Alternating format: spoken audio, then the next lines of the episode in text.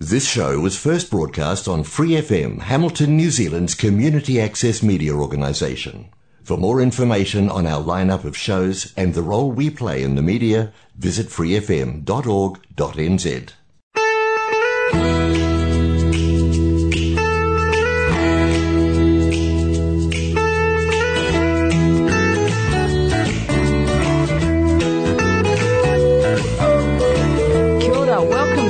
With Community Waikato on Free FM 89.0.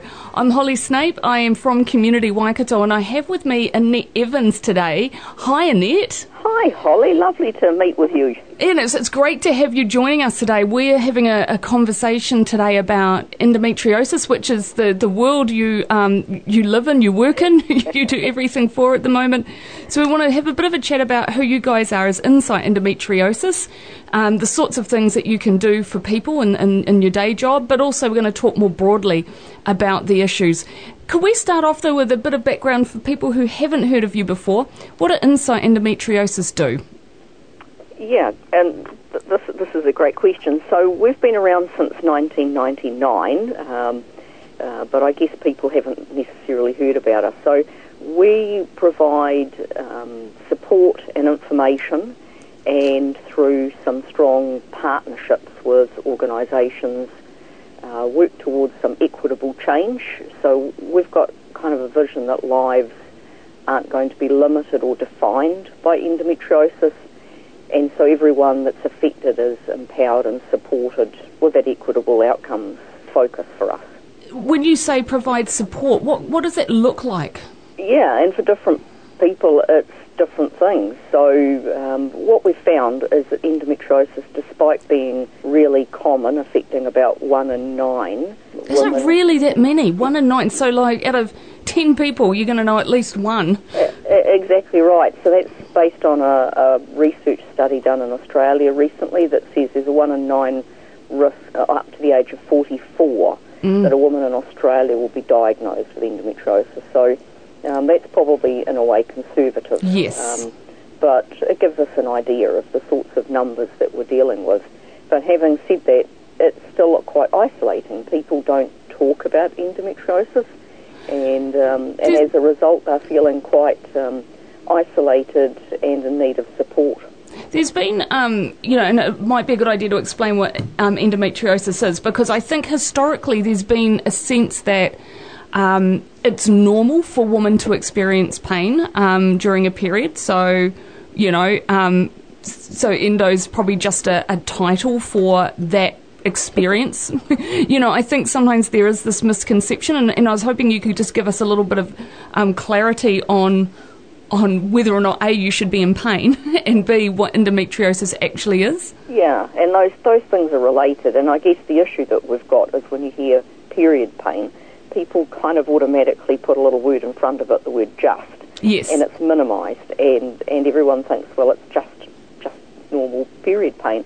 But periods aren't meant to be painful. There might be some level of discomfort, perhaps, but, a Panadol and getting on with life is what a normal period should look like.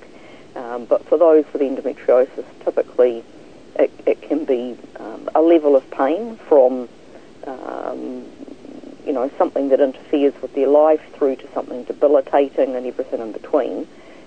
But yeah, if it's actual pain that's interfering with your life, then that's not how a period is meant to be. So yeah, it might not be endometriosis either, but it should be looked at. And so, what is endometriosis then? Yeah, the clinical definition is around what looks like the lining of the endometrium found in other locations throughout the body, which is actually not a very helpful description for people. So it's an inflammatory condition. It's a chronic, lifelong condition with massive impacts on people, on relationships, on the ability to study and work, travelling and fertility and so on. So while it's easy to minimise and dismiss it as just period pain, it's actually a much larger societal problem as much for the individual. Okay. It doesn't always just affect the uterus sort of part of the body? Well, it's, I guess, classically associated with the pelvic organ, so that's why it's become a gynecological discipline. You know, you go and see a gynecologist to treat endometriosis, but the reality is it's a more systemic issue. So I guess, you know, we're in a COVID world at the moment. People are probably thinking COVID along the lines of an acute condition. It can affect everybody, and you get over it in a few days. But for, you know, there's a number of people that are finding symptoms that last a lot longer, and we have no idea if those symptoms are going to last indefinitely for that group. But, you know, what started out as an acute condition for them has ended up being chronic and ongoing. So I guess that's a bit of a layman's take on it. But if you like to think of it that way, it's possible to think, oh, it's just something that happens every period, but the reality is it is something that's lifelong and ongoing, and often it deteriorates or progresses. So there's a clinical pathway for managing endometriosis, and we'll get to diagnoses and stuff a little bit later, because I understand that there's some challenges around that. But in terms of the non-clinical support, could we just talk about some of the specifics that you provide at Insight? Yeah. So it kind of depends if people are after information or if they're after support, or both. Yeah. So for some people, they live with endometriosis quite comfortably, but they want to be informed to become more empowered. And so for that we offer education appointments, webinars, fact sheets, things like that. So, you know, a lot of it's kind of, I guess, clinically based content. For others, they're looking at more support. So for them, it's the challenge of living with endometriosis. They might be feeling isolated.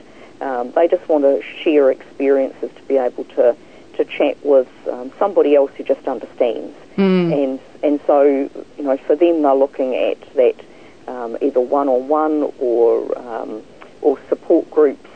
And so we offer those in person, but since COVID, we've been doing a lot of that on Zoom. And that's just a way so people who aren't even feeling too good can connect online in their pyjamas, in their lounge with a hottie, if that's what they want to do. They don't have to think, I have to go out, and oh gosh, that's a problem. So there's lots of different opportunities, and we are looking at coming up with some different ways. You know, there could be an endo buddy or an endo coach who, you know, provides more individualised care or connection that suit different people in different ways. Nice. So, I mean, I wanted to speak to you because I've seen, I think, two separate articles now, and I don't know if I've read one previously, but two separate articles in the last few days around endometriosis and the difficulties women are finding in being diagnosed in the first instance, but then accessing help clinically when they are diagnosed. And they've been quite emotional, really, articles, and I just wanted to ask you about your reading of what is going on here, and why are we seeing this like now as something that's really being discussed. And I think it's great to have awareness raised. You know, for too long endometriosis has been a hidden epidemic, and it's good to have all these stories coming out. There's been a recent piece of research which may have prompted some of it, which puts diagnostic delays in New Zealand at 8.7 years. Oh, wow. And that's probably staggering for people, but I know when we did a research paper about 12 years ago, we put that at close to 15 years. And so things have actually, there's been a sense of improvement to get to 8.7 years, but that's still, you know, not an acceptable kind of a length of time for people to wait to have a diagnosis. So there's a lot of issues attached to that. There are a lot of heartbreaking stories about the impact of endometriosis, and that's great, but we actually need some action more systemically to move the dial on that. It's not just a matter of raised awareness, which I think we've been kind of banging on about for a long time, about what symptoms to look out for. It's now, well, what do we do about it going forward? What's the delay in diagnoses about? Do you have any theories, or have you seen any research on on what why it takes so long for that diagnosis? Yeah, well, we've been aware of it since we did our research project back 2010, 2011, and there were a number of factors that came out of that. So for some, it's that normalisation that we were talking about earlier, and just the, you know, no one talks about it, so how do you know about a condition no one talks about? Mm. There's a certain amount of frustration for a lot of women going to gynecologists, GPs, around not being heard. So that recent piece of research says that to get to a diagnosis took 5 different GPs to be assessed, and so there's the sense of GP shopping to find a GP that will listen, and so that's an issue that a lot of patients have identified. Once people are referred on to a gynecologist, generally they're pretty happy. You know, yeah. That's what our research found. There's just this gulf between the symptoms and getting to see a gynecologist. Look, I'm probably using a somewhat of a controversial term here, but that feels quite like gatekeeping in the place of the GPs, not putting women through to the gynecologists who might be able to help. I guess that's what kind of the sentiment that came out of our research, 20 years ago, was the sense that, a GP is the gateway to that care of a gynecologist. And I guess one aspect of it is those who have the funding can pick up the phone and ring and book an appointment directly with a gynecologist, and that will get them an initial appointment. And they, if they can afford that, then that's one avenue. But for others, it's just the sentiment that the GP is, I guess, the word you used was gatekeeping. There were a set of clinical guidelines released in March 2020, which unfortunately was about a week before COVID lockdown, and I guess that kind of got lost in translation. But if you have a look at those guidelines, the interpretation of the 20 DHBs has effectively been that there needs to be an empirical treatment provided for 6 months, and that referral will only be accepted into the tertiary care if that fails, which means in practice women need to have a medication for 6 months before they can be referred on.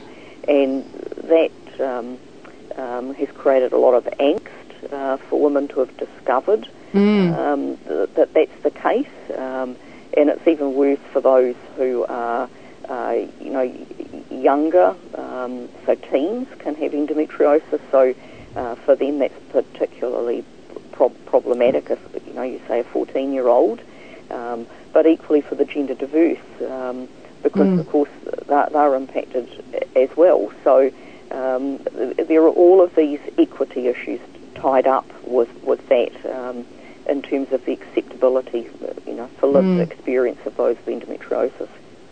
I mean, you would suggest that there is a clinical reason for a medicated approach first, assuming that many other conditions would be handled with medication. And when we say medication, are we largely talking painkillers? Some of it's painkillers, but largely hormone therapies of varying descriptions. And there's a huge international debate about what are best clinical guidelines. And different countries have got quite different takes on that. And, until recently, I guess the issue is there has not been a great deal of research in this space. And so whichever guidelines you read, they all come to the same conclusion that there is limited evidence. When there's only a study of, 12, 20, 30 people, how do you extrapolate that to be a useful clinical guidance? And so a lot of it's based on even clinical expertise, an evaluation, what do clinicians think about it. But there really hasn't been a lot of consultation with what women want. Yeah. And it feels to people living locally that the guidelines are shortchanging you know, what they'd like to see in treatment ongoing. You mentioned equity issue there again, and this is something that, you know, it's a really interesting way to frame this issue, and I'm keen for you to explore or explain to us what you mean by endometriosis and this treatment being an equity issue. Yeah, well, we've kind of realised over the years that we don't really want to be the ambulance at the bottom of the cliff. We'd rather be the fence at the top, and that there needs to be some systemic change to change outcomes. You know, it would be better for the country for people to be diagnosed earlier. It would create less burden on the individual, but also less burden on, you know, employers, you know, economic participation, the impact on learning institutions, you know, secondary schools with absenteeism, the whole community is impacted.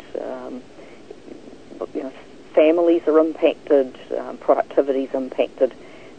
So there would be a lot to gain by having changes that were made, which led to a quicker diagnosis. Treatment options that are co-designed with the patient based on best practice through research, and so on. So yeah, so we're taking quite a broad approach in this, saying, well, you know, hang on a minute, this is equally you know, a gender equality issue, and so on. You know, it shouldn't be up to those affected to have to advocate so hard and to become expert patients and go through the mill just to be heard and to have a diagnosis. And I imagine at times, you know, just to be believed that it's a problem. Yeah, I mean, we hear a lot of time that it's kind of, you know, dismissed as you know, it's all in your head, or it's a you know, that people are looking more to the mental health issues, but that, in our mind, is again the ambulance at the bottom of the cliff. If someone's been living with symptoms for so long that they're beginning to feel depressed and anxious and have all of these other impacts, then, well, we should be going back a step and saying, well, let's address the core issue and head off all of those secondary issues from starting in the first place. Oh, yeah, that makes absolutely perfect sense. So what would the ideal system look like then, from your perspective? Well, I guess we kind of don't know, and that there is an absence of research. So in our minds, we'd like to see a whole lot of co-designed research, but also in the meantime, there could be a whole bunch of co-designed changes within the health system, which could be quite quickly implemented if only the... you know, the lived experience, the voice of patients was incorporated in the design of systems. Then that would make a huge difference quite quickly. It might not, you know, change overnight the clinical guidelines, but we think that there could be a lot to be gained with that approach. I'm going to throw you something that's just so left of field, and I apologise because we didn't discuss this at all. But as you're saying that, and as we were talking about equity as well before, I was thinking, do we know if it's a an ethnic issue as well? Are there different outcomes for women of colour as opposed to you know, white women, or do as you've seen kind of how you also mentioned gender diverse people? We see different outcomes for people who are you know, outside of that white female kind of model? Yeah, it's actually incredibly hard to get statistics around this stuff and to pin it down. You know, I guess anecdotally, when we talk to people of different cultures, there are a lot of barriers to care.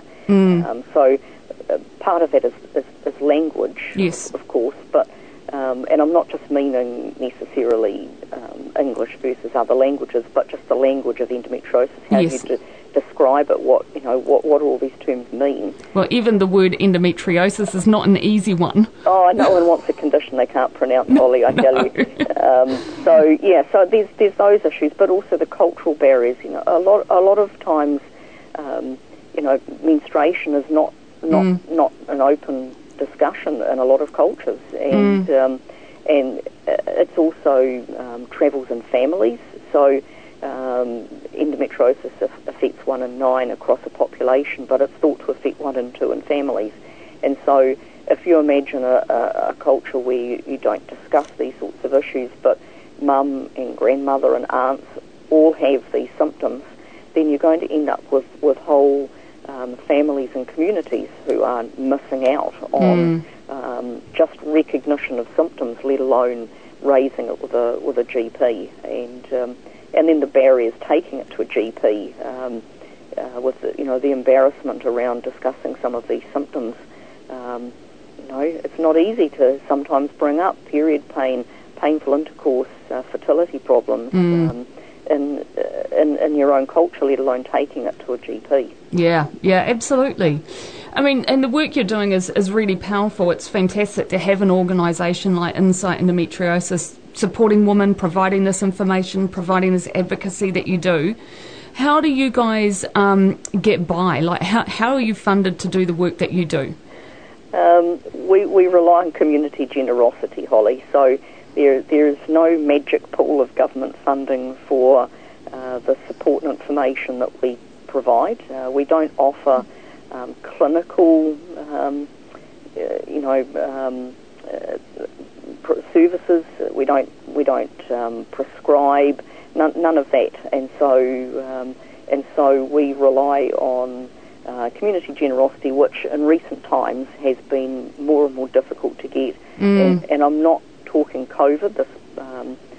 This is just a kind of a deprioritisation across a lot of our traditional funders have stepped back from funding health-related issues because I guess they feel that it should be funded by government, but the reality for us is that it's not and doesn't pay the bills, and so it's becoming more and more difficult to secure funding, and when that's just from month to month, let alone in the longer term. Yeah, absolutely.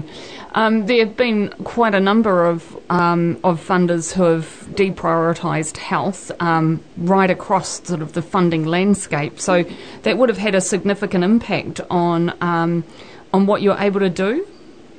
At present, we're okay, but I guess there's two aspects. One is this, constant thinking, well, where is our next lot of funding going to come from? But also because we'd like to work at a more systemic level, we could really change outcomes with an increase in funding. Yeah. And so that whole kind of quantum change is inhibited by lack of funding. So this goes back to exactly what you're saying about being a fence at the top of the cliff rather than the ambulance at the bottom. Absolutely. We can't remove the ambulance at the bottom. Everyone needs that support. You imagine St John pulling ambulances out saying, "Oh, sorry, the health system's going to deliver it now." That's not going to work. But if we can work more in that space at the top, then there will be less need perhaps for the ambulance at the bottom, and less acute need. And it will be easier for people to study, to work, to have a family when they want to, and minimise eventually the impact on the health system, because it's quicker to diagnose. There are best practices that best meet the need of patients. Yeah, absolutely. Those best practices, are they coming internationally? Is that where we're getting the evidence? Because you've talked about sort of Australian research and research you guys have undertaken and other overseas research, but is there a lot really that comes from New Zealand? No, there's not. I mean, in terms of that, the study we've done, and in terms of the other study that's done recently, that's come from the community, so those are surveys of lived experience. In terms of clinical around, what medications are useful, what surgeries are best practice and so on, there really isn't a lot of that happening in New Zealand or indeed internationally. The studies that have been done are quite, are considered low quality in that they're smaller. Smaller sample sizes. Yeah, and they all conclude there needs to be more studies done. Yeah. That's what these limited researchers are saying. And so that's led to different outcomes, which we feel are resource-based rather than necessarily best practice-based. Yeah. Because there's a different approach here compared with Australia, compared with the UK. There are brand new guidelines just released in Europe, which are different again, and the guidelines in the US are different. And it's because there's this lack of guidance that's research-based. It blows my mind because, right at the beginning of our conversation today, you talked about it being kind of at a lower estimation, 1 in 9. It feels like you could get a good sample size. Yes, you could. And I guess the part of the difficulty is around, even the diagnosis. If we look at what we would call gold standard, to get to a diagnosis requires surgery, so that's a general anaesthetic with a laparoscope and a highly qualified gynaecologist, and there are not that many internationally to meet the demand of 1 in 9, and so instead there's been a move to what they call a clinical diagnosis, which is based on, well, let's see if we can find another cause for symptoms, which might be polyps or fibroids, and we haven't found anything else, so let's say it's endometriosis because that's the most plausible explanation. And there are some imaging that can be used, but again, you can neither rule in nor rule out endometriosis purely from those things. And so that leaves us in a bind when you don't have enough resource to diagnose. But it's best practice to have a diagnosis to treat. And so it is a difficult thing for, I think, health systems around the world to reconcile. I can see the conundrum, but and we've run out of time at our end, but I mean, it just goes to show how important it is, the work that you guys do, and particularly in that advocacy space. So, keep all that up. That is amazing. And we'll come back to it as well, a little bit down the track, as hopefully we make a bit more headway in this space. Awesome. Always love talking to you, Holly. There's a lot of issues to be discussed. There sure are. Thank you so much, Annette. That is Annette from Insight Endometriosis, and you're listening to Connect with Community Waikato, 3FM 89.0.